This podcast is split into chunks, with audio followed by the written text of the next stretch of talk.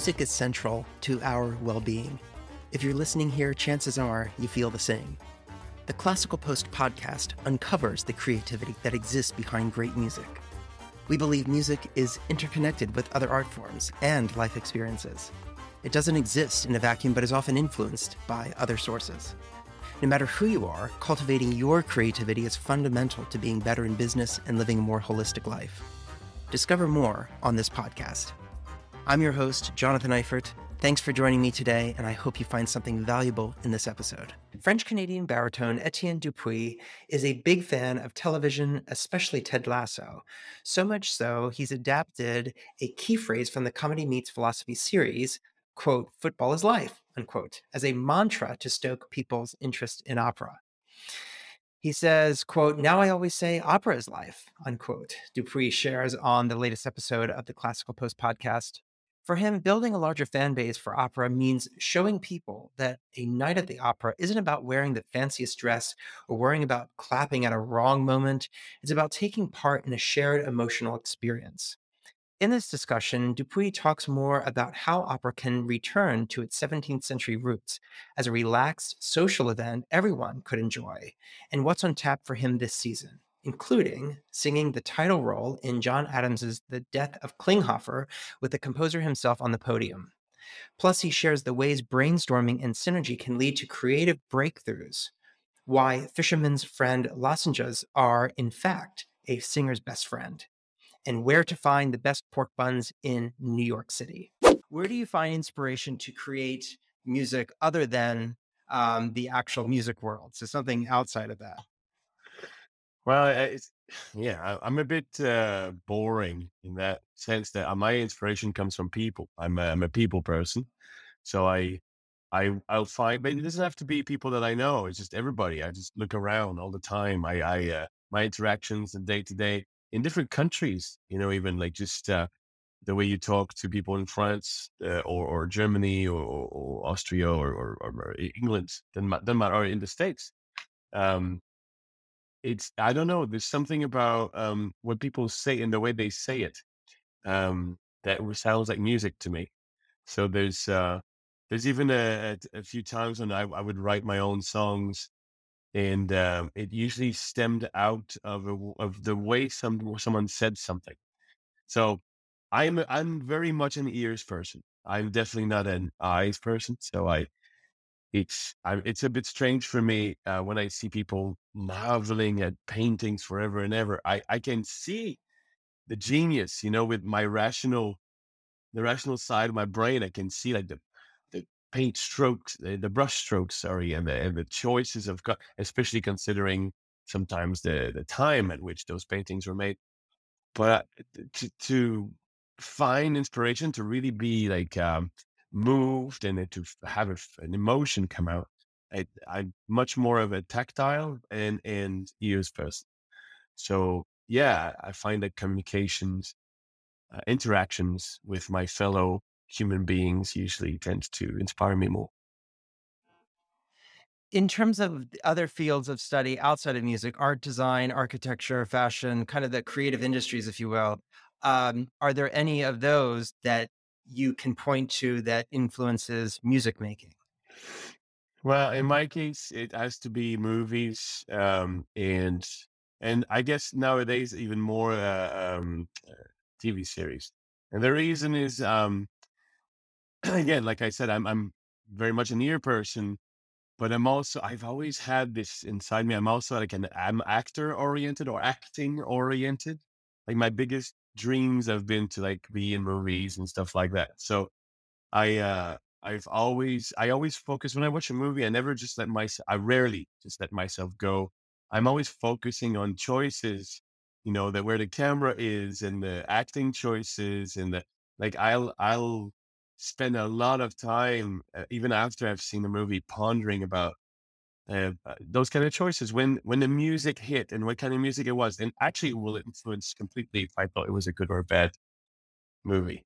But that that's usually where I get my my most of my creativity is by and it's so and eh, sorry. There's also there's one aspect really. I need to be surprised. I need to not see it coming.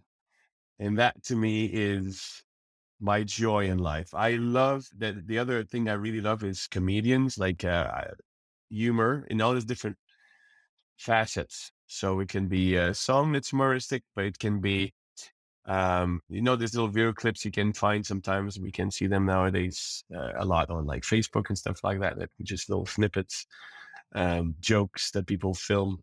And uh, if I'm surprised, if I if I didn't see it coming, I will laugh out loud for a long time. So this this is usually my trigger. Is if it goes in a direction I didn't see coming. It doesn't happen often, but when it does, oh my god, it makes me happy. it makes me so happy. I find a lot of a lot of inspiration in that actually. That's interesting. Yeah, no, I haven't heard anyone say that, but I, I like that uh, approach.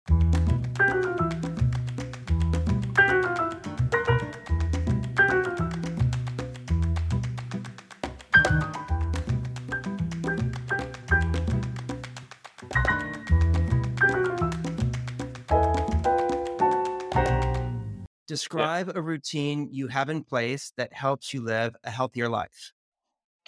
Right. So I used to have a great one.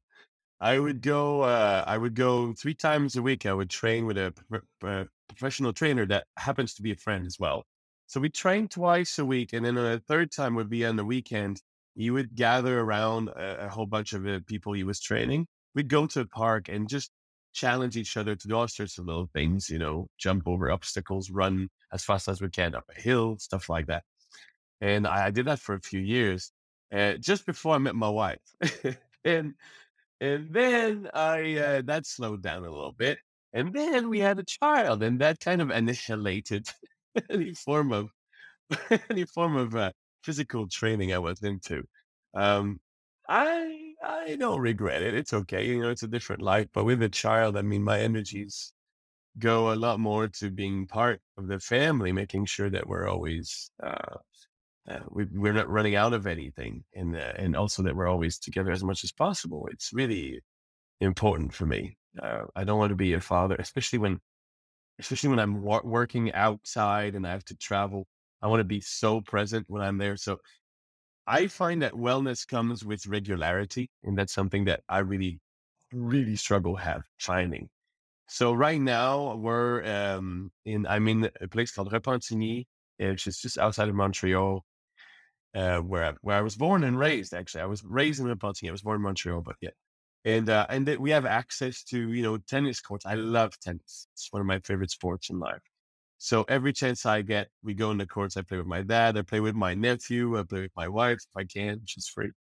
Um, so that's cool. That's awesome. But then we're gonna go back. I'm gonna go back to Paris. It'll be much harder for me to find someone to play with, or to find or, or to find an empty uh, uh, court where I can go play. So so that comes. So I have, I have to find a different program. But yeah, so that's physically speaking, that I find it quite hard, the regularity. But I love all of these. I love training if I can. I love it. Um, and then when it comes to eating, I'm lucky that I have a wife loves cooking and is really, really awesome at making sure we eat well. So my wellness program is my wife. Which is not a way to put it. around, it's fine. around, that's when I gain weight.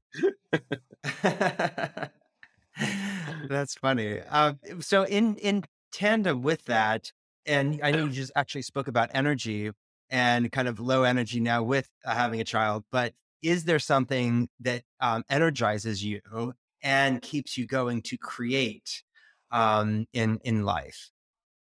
Yes, um, there are a few.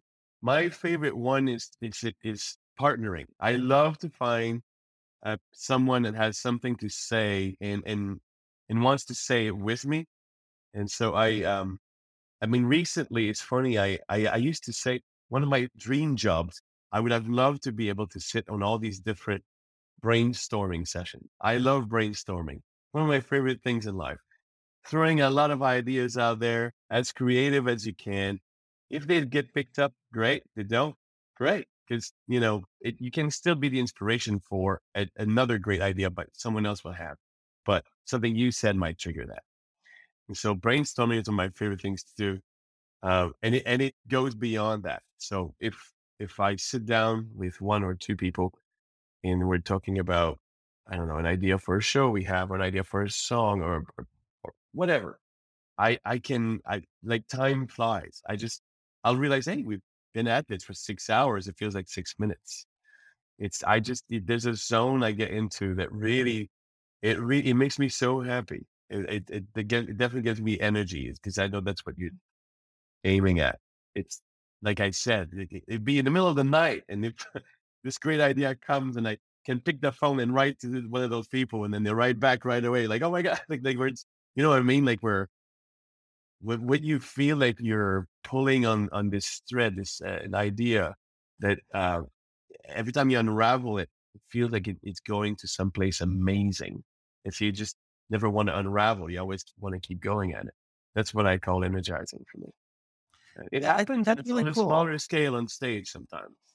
You know, in like staging, sometimes you can have it in a smaller scale. It'd be like, oh, we just had this idea, the director and you, it and you try to do it, and then you're like, oh my god, we never thought we could go there, but let's go there, let's do it.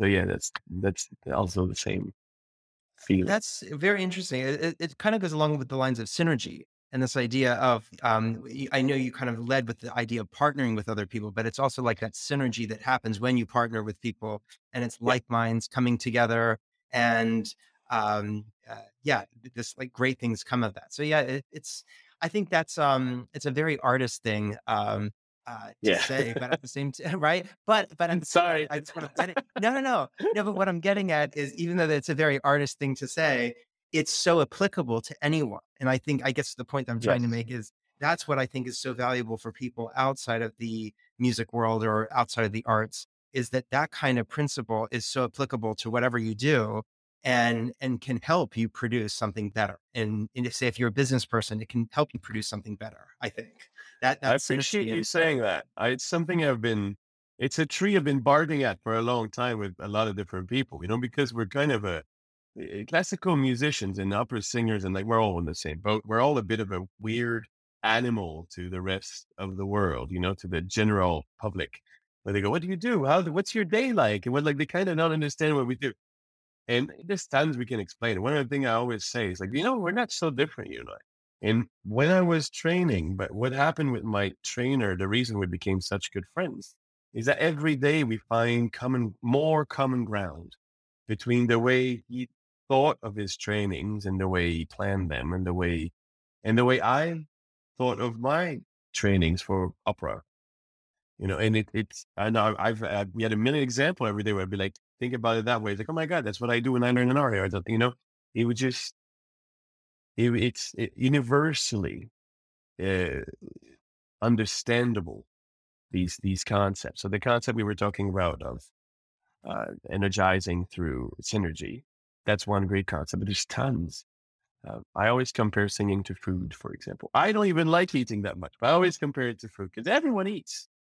And everyone can understand if I say, when you eat something, if it's delicious, you don't necessarily need to know how it was made. Some people do. And it's like, that's the way I feel about music. Like, if I think it sounds amazing, I really want to know. I want to an- analyze the chords and the orchestration, all this. That makes, that triggers me. But it doesn't have to. It can still be beautiful. And so I'm always like, you know, come to the opera. What's the worst that's going to happen? You're going to like it or you're not going to like it. But, and then if you feel like pursuing just getting to know why you liked it or why you didn't like it, that's your, that's your choice. But, you know, you wouldn't say, no, I'm not going to go to this restaurant because I, in case I don't like the food, like you'll try it first. Yeah, that's such a valuable point to make, uh, especially when you talk about uh, art music that that people are so scared of, and in opera particularly. I think th- there might be more appeal with going to some of the other art forms than opera, and a lot of people are like, "Oh, yikes!" But you're right. Exactly what you're saying is that if it's just if you think of it like food and you just want to try something new, or like a restaurant, try a new restaurant. Yeah. that's really valuable. Yes, and in some cases, and more and more nowadays, it would be the exact same price and almost the exact same time spent. Almost. You know, opera can take four hours of your life, and a very, very decent meal might take, well, two hours, let's say half. But, you know, it will be the same price. You'll pay between 50 and 100 bucks, and you can pay for 50 and 100 bucks for a, night at the opera as well. You know, it's just, and then you decide if you like it or not. If you don't, you don't go again, or you find a different type of food, or you find different people to go with, or whatever. You know, but it's it's personal. But I always say, don't be scared of it. You know, it's not it's not elitist the way people think. You know, it's only elitist if you choose it to be. But anyone with a wearing sandals and shorts and a Hawaiian shirt and can what listen to an opera and think it's awesome, and it's not because you're you know come from high society and all dressed up that you that that you enjoy it. It's a lot of them find it very boring. You yeah, know, it's yeah, for it's sure. very personal taste. I, this is a little bit of a side tangent, but re, um, uh, uh relative. Yeah, yeah sorry about that. Like um, th- th- yeah, this idea of um, back, you know, in the I guess it was 1700s, I think, where opera was much more of like um, a raucous kind of thing, like a party, and people would be drinking beer in the yes. theater and like very whatever. And now it's become kind of different. And now there's talk of like, oh, we should kind of open the doors again and be a little bit more relaxed. What are your thoughts on like that historic viewpoint um, and how it used to be, and any thoughts of what should be done today? It's actually super fascinating because opera has always been, almost always been complete. No, what am I saying? It's always been completely involved in politics. A lot less so now, but it used to be, you know, the court art form, like the supreme art form, and people would fight to get to the opera or to get to be seen at the opera. And I mean, I love what you're talking about, the whole you know, there used to be gambling. There used to be, there used to be like, oh, we're gonna wait for five minutes now because the big star is having sing the aria. But then for the rest of the three hours, we're gonna chat with each other. We're gonna drink. We're gonna eat. We're gonna, you know, it was a big party. Um, I, I mean, I love what it's become now. One of the reasons is um, a lot of these composers, they wrote a lot of great music, not just one good aria for the big star. You know, they like really great music. And so to be able to pay attention to the the fact they conceptualized the whole thing, not you know put a whole bunch of music together and then they knew like oh this is going to be the moment people are going to listen to, but but all of the music they wrote meant something. So I like a bit more that we pay attention to more of it now. I like that. But I also, I mean, I like diversity. I, I think, I think we should open up, you know, a, a, an opera, an opera house that has that, that has like the the gambling aspects, or not the gambling, I don't care about gambling, but but the playing aspects and the the conversational aspects and the, you know, if you look, I mean, the old theaters, you still have the semicircle um, uh, seats, do you call it, the boxes. They're not facing the stage; they're facing each other, facing the audience, because that's what it was. You sat in those boxes, and then, you know, Countess blah blah gave a little wave to person in the third row. Person in the third row was like, "Oh, hi, and then would you like to join us? Oh, wow. And everyone in the theater is like, oh my God, that person is now sitting with that countess. They must be incredible. And that's it was literally how you got to be to be made sometimes as a artisan or whatever it was your job was. But I mean, I think that's fascinating. I'd love to be able to go back to some of those aspects, you know, where people are feel free. They feel free. They should feel free. I always hated the whole am I just up enough? And am I, or am I, am I supposed to, can I clap now? Can I, you know, I mean, at the same time as I'll be like, oh, we need to respect the music and not clap over it. And at the same time, there's another big part of me is like, hey, if if you're so sad that you're in tears, you can also be so happy and elated that you want to stand up and clap and yell bravo. It's normal to feel that way and it's it's part of a human experience. I always say opera should be as as close to the human experience as it should be. Yeah, I, I call I always say I quote uh, what's that show that that's so awesome on Apple TV? Uh, the uh, uh, Ted Lasso. I don't know if you've seen it, but there's uh, oh. coaching a football team, and then when there's a player is always going, "Football is life." Always, always. That's all he says for the first whole, the whole first season. It's always do that. I always opera's life. And the and when people laugh, I go like, don't laugh. I can pinpoint at least five moments in my life that are exactly the same as in operas I've done. When I first sang Silvio in Pagliacci, I had just gone through exactly that situation. Some of the words, you know, after translating, I was like, I actually said that like a month ago. Like it was unbelievable. Um, and of course, when I sang Bohème when I was younger, I was like, that, that felt, it felt like it was me, you know, or Figaro and Barber. I was like, I love to have that kind of fun in life. And like, you know, it's just, it, it feels so close to life sometimes. And I'm like, I, w- I wish we could bring that back for the audience as well. Yeah, yeah, it, it, must be special, especially as an artist to kind of make that connection or see that uh, lived out as well as on stage. It's kind of this weird, um, probably moment for you mentally. But yeah, yeah, it is uh, cool. for sure. And I know it happens to people in the audience too. You know, I mean, there's a lot of death in opera, isn't? Let's be frank. But some deaths are closer to life than others. Like sometimes it's not someone, you know, poisoning themselves for love or stabbing themselves for love. Sometimes it's just someone dying. Like Bohème is probably the perfect example. That poor woman just dies of illness, and tuberculosis in that case, but it could be cancer today. And so all of a sudden, it just hits so close to home if you've been in a similar situation. And I understand. And when we do Bohemian, and there's that big silence, and you can hear half of the uh, the, uh, the audience going, and you can hear the sniffling and the crying. I mean, I don't think it's funny. I think it's great. I just think that it allows us to emotionally connect together because most of us have gone through something like that.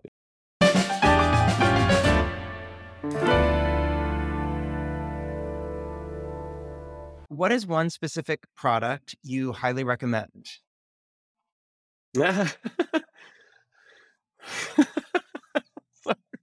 I'm sorry. I'm laughing because I'm I'm I'm I'm a bit weird.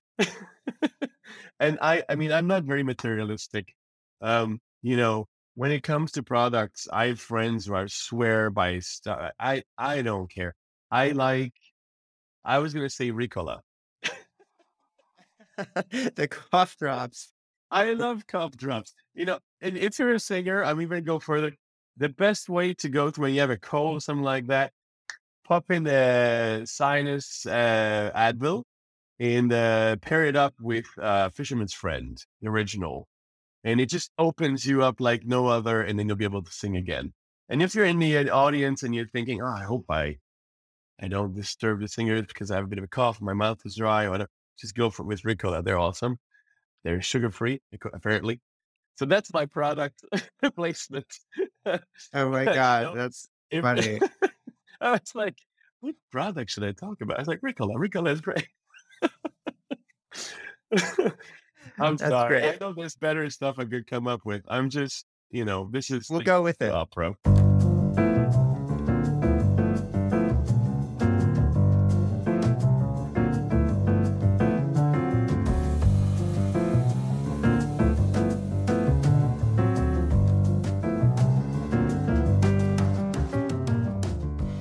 What yeah. restaurant or bar do you love to eat at when you're in New York City? And then obviously, what do you order right. there? Yeah. Well, when I'm in New York City, I uh, I'm usually there because I'm working a lot. So you know, restaurants I don't get a chance to go regularly, but I do sometimes spend uh, sp- like get a chance to visit like a place, a new place. And lately, I've been to a restaurant I adored called the Chinese Tuxedo. In uh, it's in the Chinatown, and um, well, the reason the reason I'm pointing there's a few reasons why I'm pointing it out. The I, th- I thought the atmosphere and the food were fantastic. It's it's um it's Chinese fusion. As far as I know, the chef or the owners, I'm not sure which one or both maybe, are Australian, and I think they're they they bring in that nice fusion of like Australianisms, Australian food with Chinese food. Um, and there was one dish in particular I had to reorder because it was so good. It was the little buns, you know, those little uh, pork buns that they mm, do, like the bao buns uh, or something. Yes, exactly. And uh, I and the, so it was like the first thing I ate, and I was like, oh my god, it's so good. We had ordered a whole bunch of stuff. Everything was delicious. But at the end, they were like, "What would you like?" I was like, "Can I have the buns again?" It was so good. And I'm not even a foodie. I'm not even a foodie, but I just, I literally just went like, oh, I need to have that again. So that I thought I'd point it out here. That I love really that you mentioned. I love that you mentioned this um, restaurant because, believe it or not, I actually um, ate there um, on Christmas Day of 2017. Yeah. Oh wow. Okay. And because they were open when they opened. Yeah. Exactly. Yeah. Because it's a Chinese restaurant, um, they're typically open on holidays and whatnot. And I believe it was like Christmas Day. It was like Christmas evening or something. Um, yeah, it, and it was a really good restaurant. You're right, and it, you're in that fusion style. It was it was lovely. Yeah. I, it's a, a, a friend of mine that I met in New York actually who, uh, who introduced me to that one, and and it's a great uh, uh, Greek one just up there in the Upper West Side. But I just I really it really stuck with me that Chinese tuxedo tuxedo because of those buns. And I oh I remember the cocktails being awesome too. Not, we tried all of them because there's a bunch of us, so we each ordered one and we all tried each other. But it, they were all delicious. They were really really good. So yeah. Anyway, it's funny that you know it. It's awesome. Uh, yeah. has a few restaurants. Uh, well, it's funny because I always love to ask this question for podcast guests, and um, there's usually never any overlap between like what I have done and others. But that's funny, and of all places, um, that one because uh, it is kind of off the beaten track, if you will. You know, you right? normally, yeah, yeah. you Gotta know where you're don't going. would know that. Yeah, Yeah, So yeah. that's I that's don't cool. run into it. It's like in a little alley No. and stuff. Like, yeah, yeah. Let's take a quick break.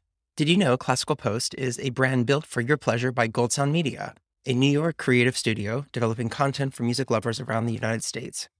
We're always looking for new opportunities to partner with music presenters, artists, and record labels. If you're interested in content to build your community, please get in touch. Head to goldsoundmedia.com. Now, back to the show.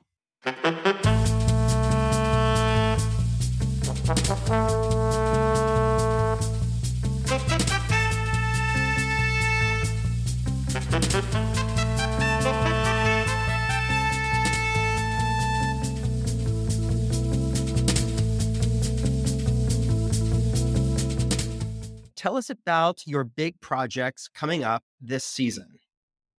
So this season, I'm doing uh, I'm doing twice uh, an opera by uh, Massenet called Hérodiade, which I which with my wife Nicole, which I think it's gonna be amazing.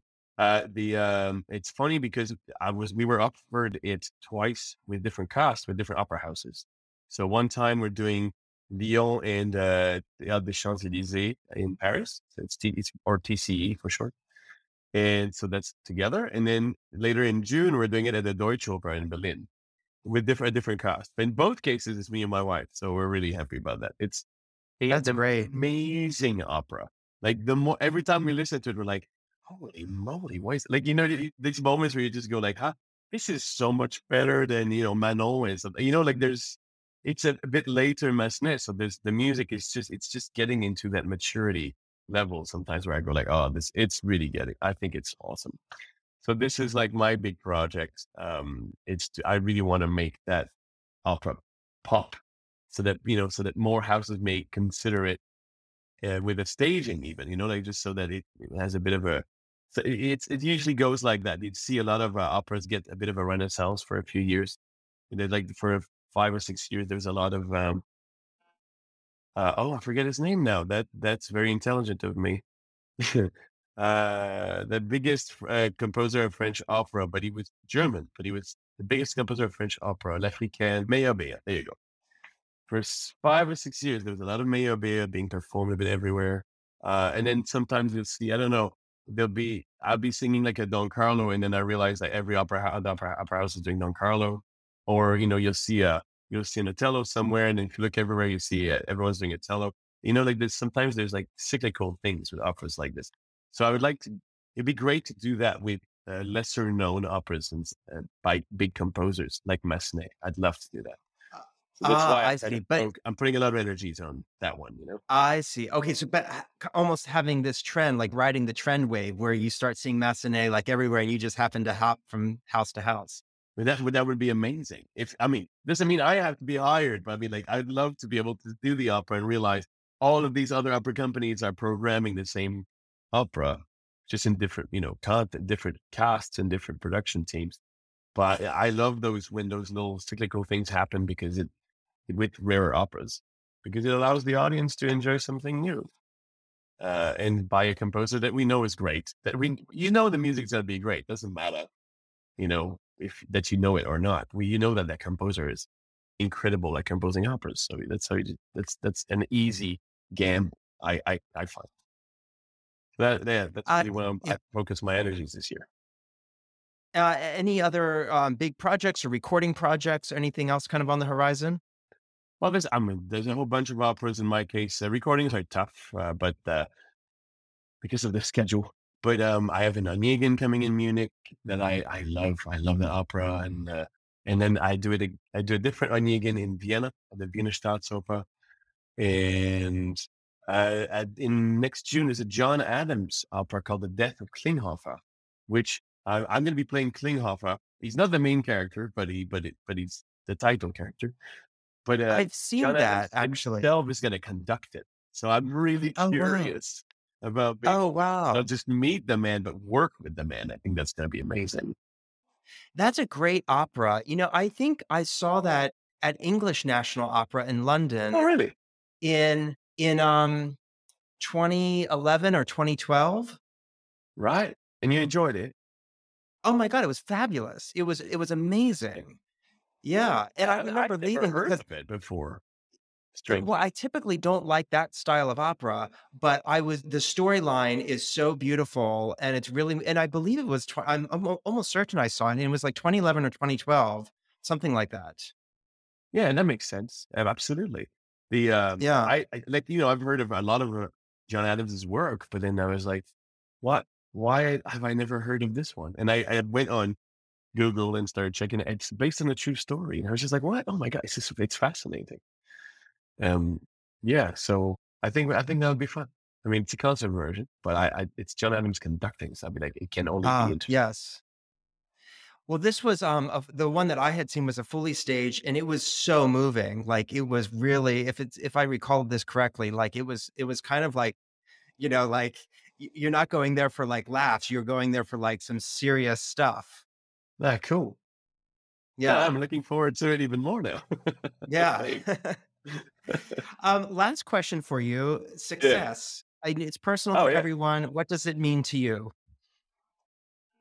Oh man, there's a million ways to answer that question. I never cared much for it. I I care for what some there's something that comes with success that I care about. I care about a certain form of recognition. Just, you know, people recognizing that I good at what I do and I can do what I do. You know, that I don't have to audition for everything and prove myself every time. You know, there's success. And this is at a low level, by the way.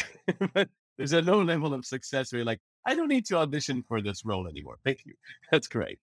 Um, I care about that. I don't care much about uh, success that gets you table and or you know tables in restaurants or you know just to jump the queue or to be in line in front of to go in front of the line. That I never really cared about that. That's that I I find that actually kind of uh, uh, disrespectful to to the people that come that give me the success. You know, there's a whole bunch of people out there in the audience every night, and if they're not there, I don't have a career.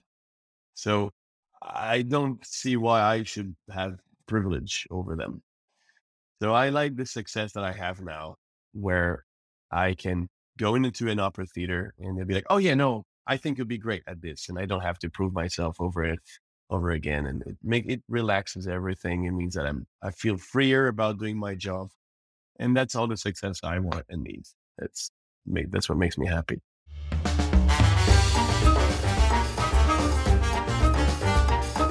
Thanks for listening to the Classical Post podcast. I hope you have found it meaningful and that it gave you new ideas to cultivate your creativity to be better in business and life. So let's stay in touch. Remember to follow this podcast to get notified of new episodes and sign up for our monthly newsletter for album recommendations and editorial on leading artists. Just head to classicalpost.com slash subscribe.